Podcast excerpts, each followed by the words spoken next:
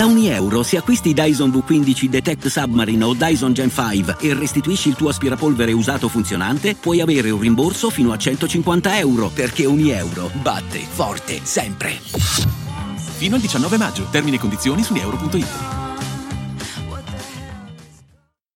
una versione rivisitata di Cenere, solo che in Cenere c'era il cuore matto di Lazza e c'era tutto quello che lui voleva comunicare con un brano che tra l'altro ha un alto incredibile a livello vocale che Lazza sicuramente non si può permettere senza autotune, ma che comunque eh, ci ha provato a tenere botta. Cioè Cenere era una cazzo di hit, poi è stata una canzone che a livello discografico è stata molto rilevante nell'anno, eh, lo ha proprio lanciato nel pubblico e qui abbiamo un Jolier che porta una versione napoletana a livello ritmico, a livello ritmico, a livello di, di, di metrica, cioè nel senso e, e, la canzone è completamente diversa, ma è come se eh, il luogo in cui fosse stata fatta fosse lo stesso, mettiamocela così, cioè il timbro è quello, so cosa voglio fare, solo che in questa canzone io non vedo eh, grosse emozioni, eh, vedo un Jolier consapevole, maturo, lo vedo vestito come un damerino, e se a Sanremo ci mancherebbe, lo vedo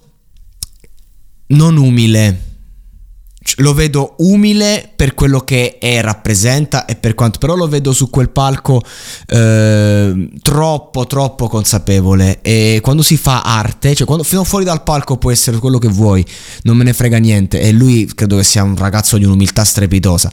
Ma quando sali sul palco eh, chiunque tu sia poi lì devi essere in grado di stare con i piedi completamente per terra. Tecnicamente è stato un mostro è stato fortissimo. Ehm, eh, ripeto maturo è la prova del 9. Come professionista io a Gioliardo voto 10. Questo non, non, lo tolgo. Al brano io eh, dico che non ci siamo, nel senso che si poteva fare molto di più secondo me. Cioè è stato cambiato il regolamento per fare fa andare a Jolier, voglio dire. Nel senso, ehm, mi aspettavo no, una cosa...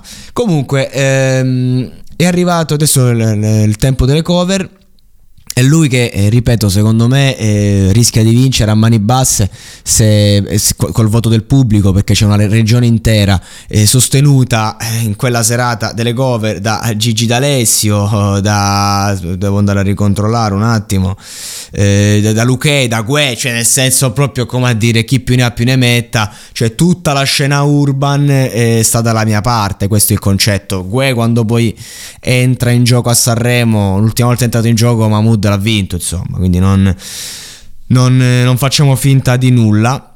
E, ehm, quello che voglio dire è che secondo me ehm, si poteva andare più in profondità.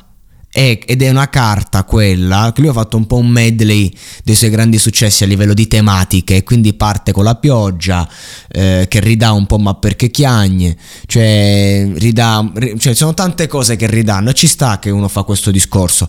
Però Jolier a mani basse si portava a casa il festival senza dover dire una parola se saliva su quel palco e ti portava una canzone veramente tipo cenere e, o, o, anche una semplice canzone alla Mr. Rain lo, in napoletano te lo vinceva a mani basse e invece ha presentato questa canzone che poteva essere cioè che se una delle tante canzoni che uno fa uscire durante l'anno e che non lo so mh, mm, forse ha già un'idea diciamo più radiofonica è, quello che magari che vorrebbe fare, non lo so, però insomma eh, per me si poteva fare di più per quanto riguarda Jolier, ma lui come artista gli do veramente un voto 10, grande professionista.